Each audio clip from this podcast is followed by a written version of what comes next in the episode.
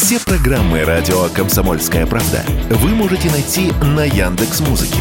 Ищите раздел вашей любимой передачи и подписывайтесь, чтобы не пропустить новый выпуск. Радио КП на Яндекс Музыке. Это удобно, просто и всегда интересно.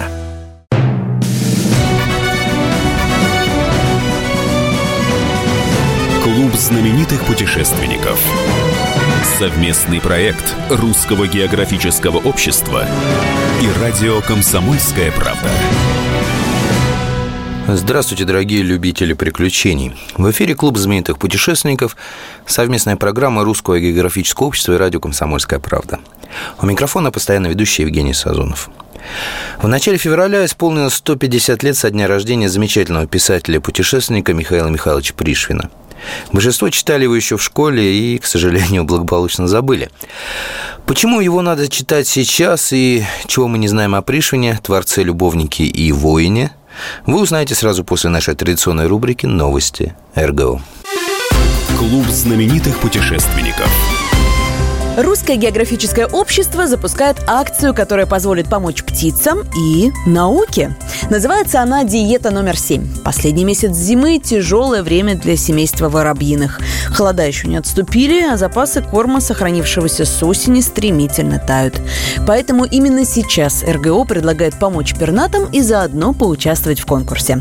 С 7 февраля по 31 марта участникам конкурса нужно установить кормушку для птиц, подобрать полезный рацион и фотографировать пернатых, слетевшихся на угощение. Результаты наблюдений необходимо регулярно отправлять на портал или в мобильное приложение для смартфонов «Окружающий мир». Орнитологи будут анализировать эти сведения, а самые активные кормильцы получат ценные призы от РГО. Из толщи льдов в Антарктиде извлекли образцы возрастом 1 миллион лет. Находка принадлежит специалистам российской экспедиции Арктического и Антарктического научно-исследовательского института. Для ученых древний лед возрастом около 1 миллиона лет представляет самый большой интерес. Именно в этот период в атмосфере Земли была повышена концентрация СО2, и предположительно в этот период на планете произошла перестройка климатической системы.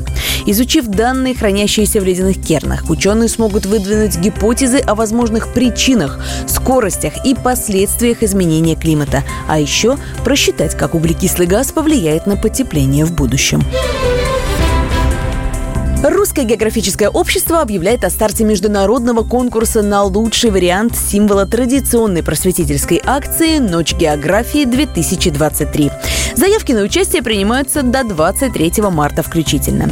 Победители призеров ждут памятные призы, сувенирная продукция с символикой общества. Стать соавтором официальной символики акции «Ночь географии-2023» может любой желающий, вне зависимости от возраста и места жительства.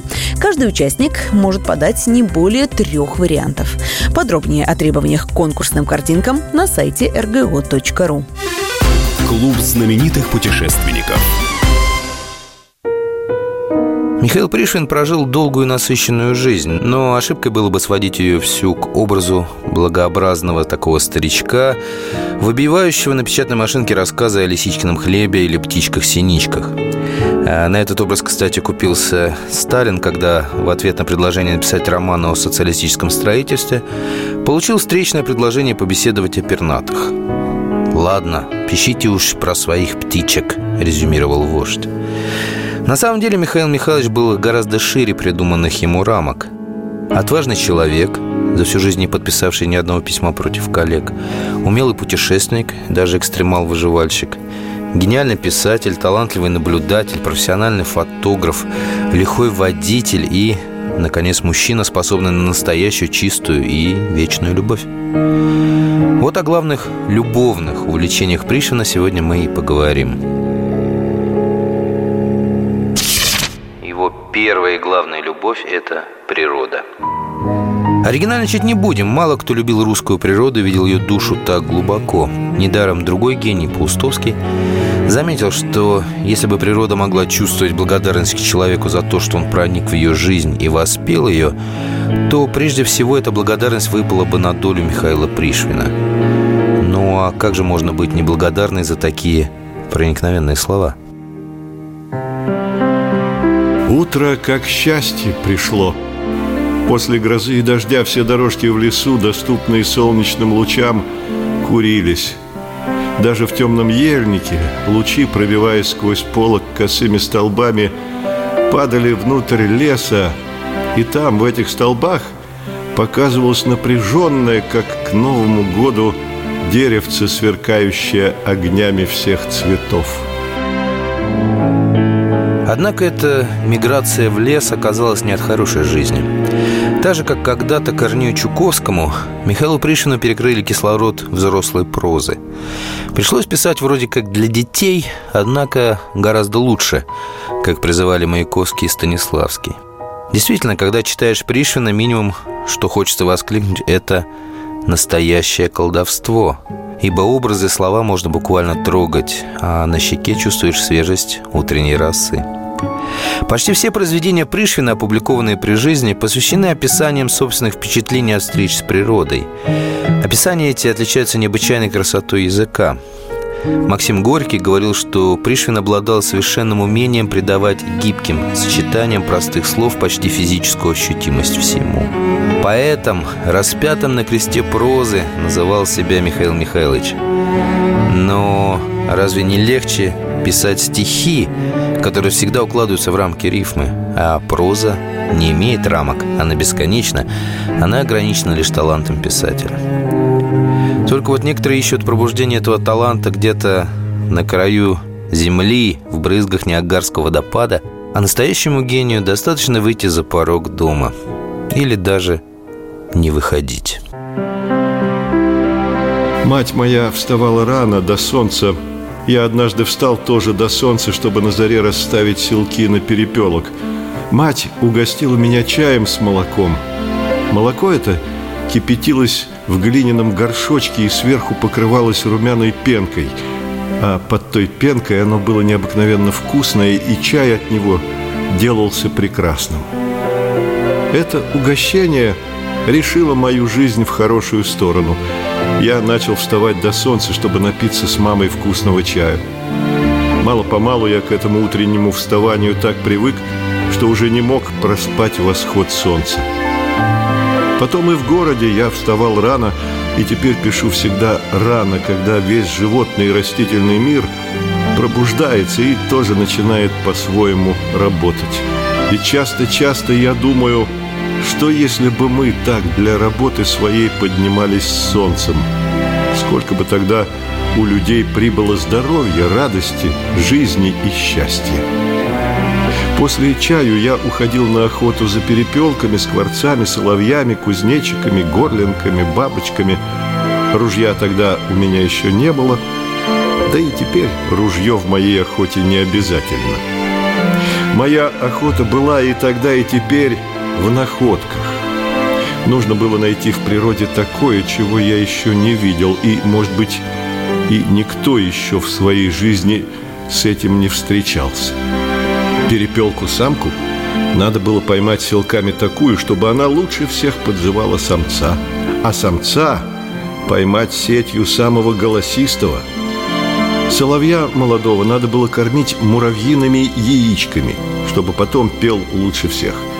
А поди-ка найди такой муравейник, да ухитрись набить мешок этими яйцами, а потом отманивать муравьев на ветке от своих драгоценных яичек – Хозяйство мое было большое, тропы бесчисленные. Мои молодые друзья, мы хозяева нашей природы, и она для нас кладовая солнце с великими сокровищами жизни. Мало того, чтобы сокровища эти охранять, их надо открывать и показывать. Для рыбы нужна чистая вода. Будем охранять наши водоемы – в лесах, степях, горах разные ценные животные. Будем охранять наши леса, степи, горы. Рыбе – вода, птице – воздух, зверю – лес, степь, горы. А человеку нужна Родина. И охранять природу – значит охранять Родину.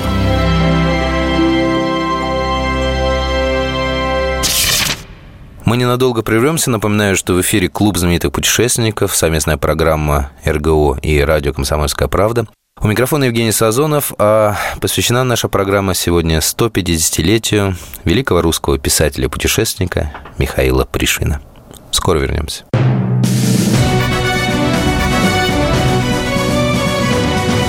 Клуб знаменитых путешественников.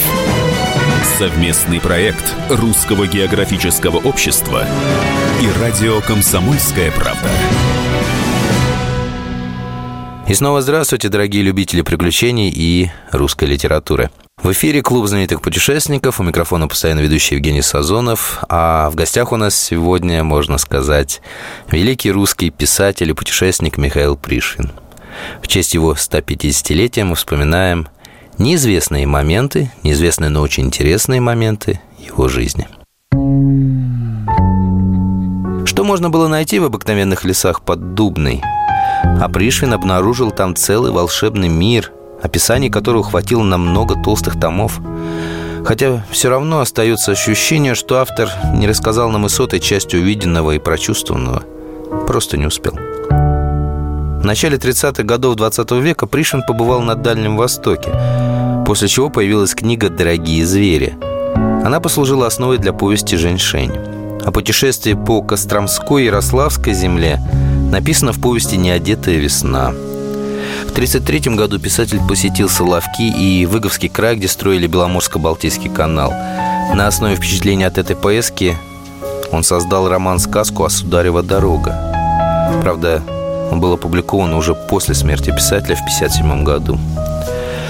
В мае-июне 1935 года Пришвин совершил еще одно путешествие на русский север вместе с сыном Петром – он посетил Вологду, Архангельск, проплыл по многим рекам. После чего появилась книга очерков Берендеева «Чаще» и повесть-сказка «Корабельная чаще». Так в них писатель рассказывал о сказочном лесе. Лес там, сосна за 300 лет, дерево к дереву, там стяга не вырубишь. И такие ровные деревья, и такие чистые. Одно дерево срубить нельзя – прислониться к другому, а не упадет. Вторая любовь Пришвина – это дневниковые записи. Сам Пришвин своей главной книгой считал именно дневники, которые он вел в течение почти полувека, и объем которых в несколько раз больше самого полного восьмитомного собрания его сочинений. Писатель и филолог, биограф Пришвина Алексей Варламов назвал его личные записи «великим дневником», а также книгой с самым широким содержанием, рассчитанной на будущее прочтение. Дневник представлял собой некую параллельную его собственно художественным текстом литературу и находился с последней в постоянном диалоге. Своим писательством я доказал, что во всяких внешних условиях, при гнилом царизме и деспотическом коммунизме можно писать хорошие вещи.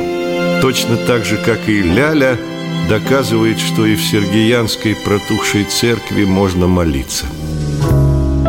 Легендарный журналист комсомолки Василий Песков отмечал, что дневники Пришвина – это запись событий, встреч, происшествий, интересных наблюдений природы, но главное – это постоянная работа ума, осмысление всего увиденного, определение своей позиции в происходящем. Собственно, из этого богатого чернозема, каждодневных, подробных умных записей, наблюдений и размышлений – и восходили чудесные цветы пришинского творчества. Моя жизнь прошла как поэма. Создавалась поэма трудно, рискованно, как и создается поэма. Но под конец вышла, и все в ней оправдалось. Вот из этой-то поэмы я и черпал свои рассказы и очерки – Сейчас можно найти полное собрание дневников Пришвина, все 18 томов, охватывающих период с 905 по 1954 год. Но не покупайте их в магазинах, дороговато. Дешевле и все сразу можно приобрести в Доме музея писателя в Дунино. Третья. Фотография. Уже первую свою книгу «В краю непуганных птиц» Пришвин иллюстрировал собственными фотографиями, сделанными в 1906 году на чужую камеру. В 20-е годы 20 века писатель начал серьезно изучать технику фотографирования. Он считал, что использование фотографий в тексте поможет дополнить авторский словесный образ авторским же зрительным образом. Собственно, по его пути потом пошел великий журналист «Комсомольской правды» Василий Михайлович Песков. В дневнике Пришвина появились записи о заказе в 29 году в Германии карманного фотоаппарата «Лейка», лучшего на то время. Также в библиотеке Дунинского дома сохранились две книги с многочисленными пометками писателя. Это фоторецептура и фотосправочник 28 года и фотографическая практика 31 на немецком языке. Светопись или, как принято называть фотография, тем отличается от больших искусств, что постоянно обрывает желанное, как невозможное, и оставляет скромный намек на сложный, оставшийся в душе художника план. И еще самое главное, некоторую надежду на то, что когда-нибудь сама жизнь в своих изначальных истоках прекрасного будет сфотографирована – и достанется всем мои видения реального мира. Пришвин писал, что с тех пор, как завел фотокамеру, он стал фотографически думать. Называл себя художником света и до того увлекся охотой с камерой, что не мог дождаться, когда наступит опять светозарное утро. Он довел до автоматизма все приемы моментальной съемки, записав их для памяти в дневнике. Надеть пенсне на шнурке, выдвинуть объектив, установить глубину резкости и выдержку, скорость, настроить фокус движением безымянного пальца, взвести, сбросить пенсне и нажать спуск, надеть пенсне, записать условия съемки – Работая над циклами фотозаписей, паутинки, капли, почки, весносветы, он делал снимки крупными планами при разной освещенности и ракурсах, сопровождая каждую фотографию комментариями. Оценивая получившиеся визуальные образы, Пришвин записал в дневнике в сентябре 30 -го года. Конечно, настоящий фотограф снял бы лучше меня, но настоящему специалисту и в голову никогда не придет смотреть на то, что я снимаю. Он это никогда не увидит. Писатель не ограничивался съемками на природе. В 1930 году он сделал серию фотоснимков об уничтожении колоколов Троицы-Сергиевой Лавры. А в годы Великой Отечественной ходил по окрестным деревням, снимал детей и женщин для посылки фотографий на фронт мужьям и отцам. Гонорар брал хлебом и молоком. Нужно было кормить семью. Более четверти века Пришвин не расставался с фотоаппаратом. Он стал второй его записной книжкой. В архиве писателя сохранилось более двух тысяч негативов – Большинство из них не были обнародованы при жизни. Так и пролежали десятки лет в конвертиках, которые писатель сам склеил из папиросной бумаги. Любовь четвертая. Жена. Главную женщину своей жизни Михаил Михайлович встретил в довольно зрелом возрасте, на седьмом десятке.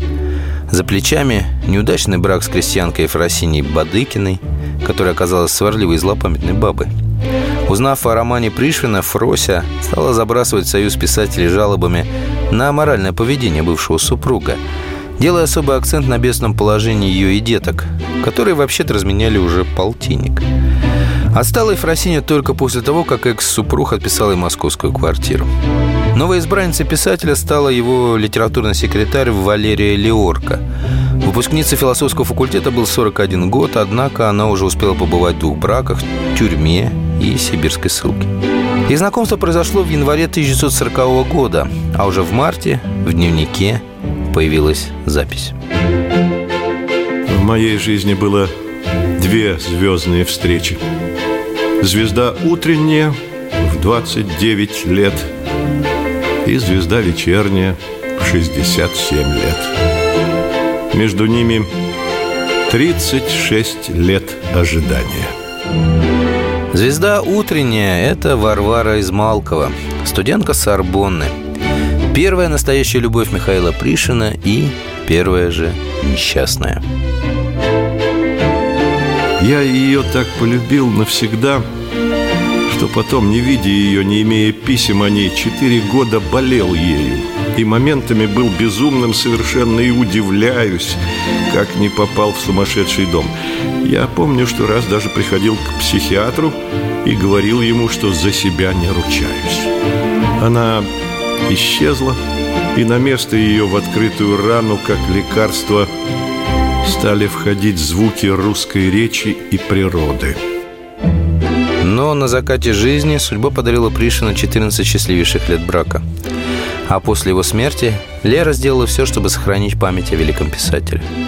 Подготовила к публикации все его неизвестные произведения, все дневники с записными книжками и, главное, организовала музей в Дунино, который долгое время работал на общественных началах. Это была настоящая любовь с обеих сторон. Дай бог такую каждому встретить. Но желательно пораньше.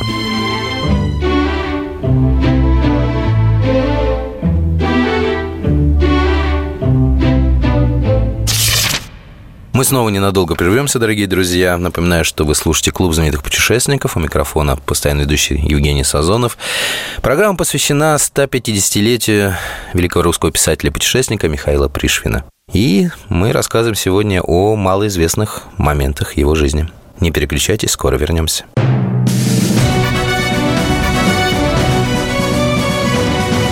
Клуб знаменитых путешественников. Совместный проект Русского географического общества и радио «Комсомольская правда». Клуб знаменитых путешественников снова раскрывает свои двери. Добро пожаловать. У микрофона Евгений Сазонов, постоянно ведущий. А рассказываем мы сегодня о Михаиле Пришвине, великом русском писателе и не менее великом русском путешественнике. Рассказываем в честь его 150-летия. Любовь пятая и последняя машина. Вот уж совсем неожиданный факт. Певец природы оказался страстным автолюбителем, одним из первых в советской России. За баранку он сел еще в начале 1930-х, а в 40-х писал в дневнике. Не знаю, есть ли в Москве шофер более старый годами, чем я. Не видал старший, пока не увижу, буду считать себя старейшим шофером в Москве. Я хорошо помню то время, когда в Петербурге прочитал в газете «Новое время» корреспонденцию о первых двух автомобильных каретах, которые показались на Невском. Помню разговоры в деревне о безлошадных телегах, как называли первое время автомобили крестьяне.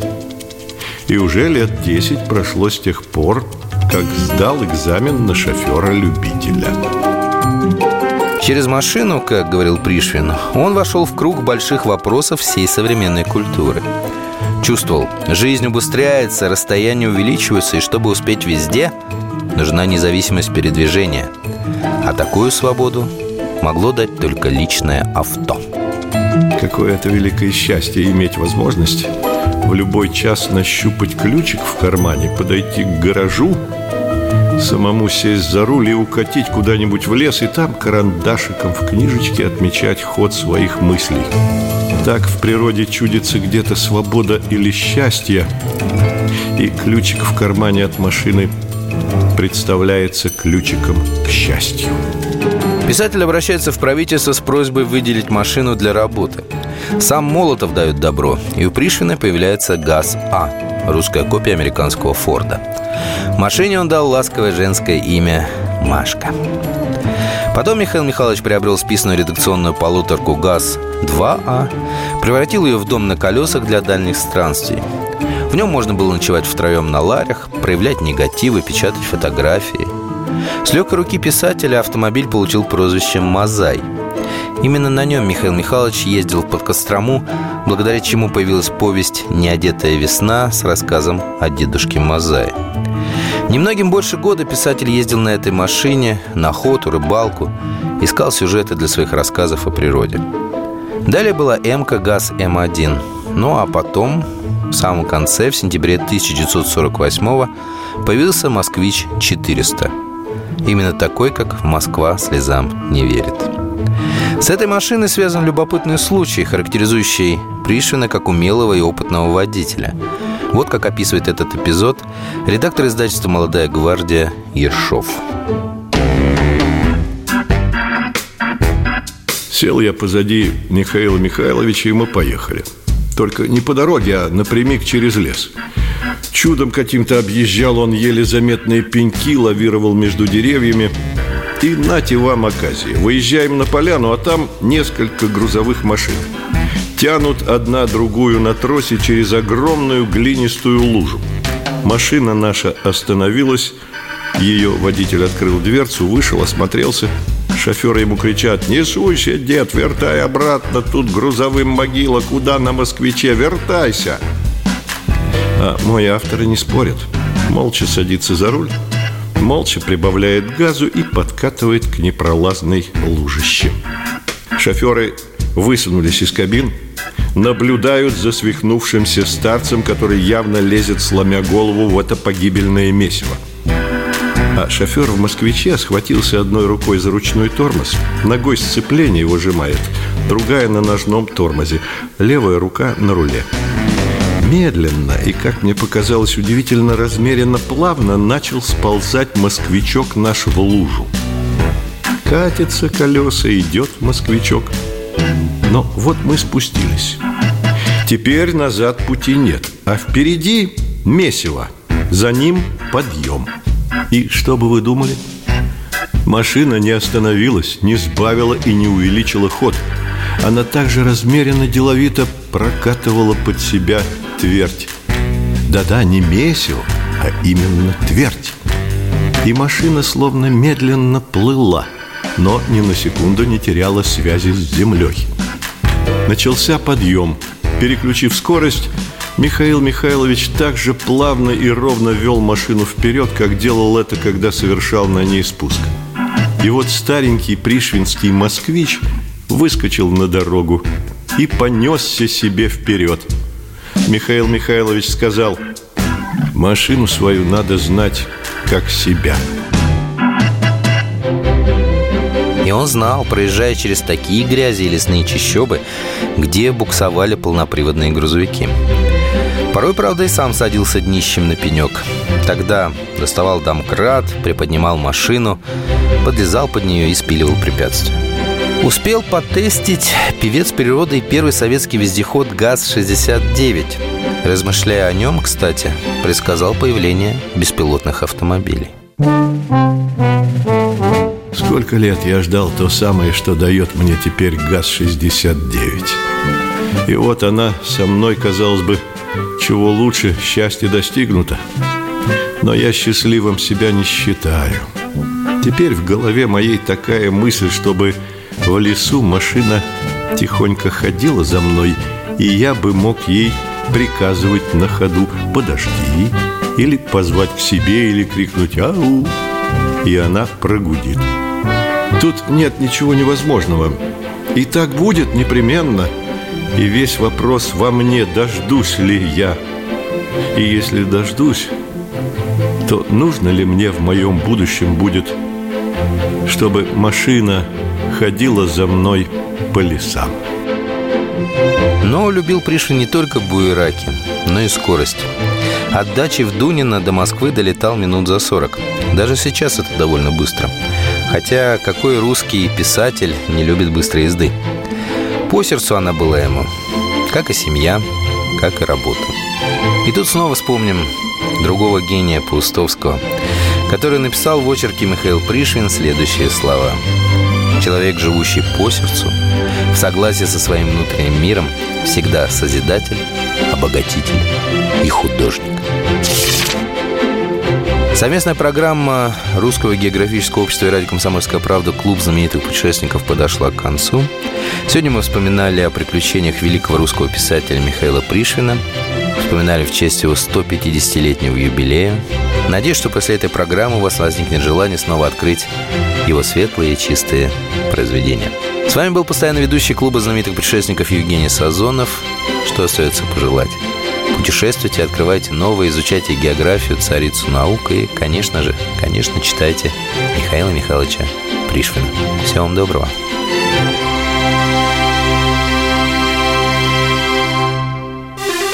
Клуб знаменитых путешественников.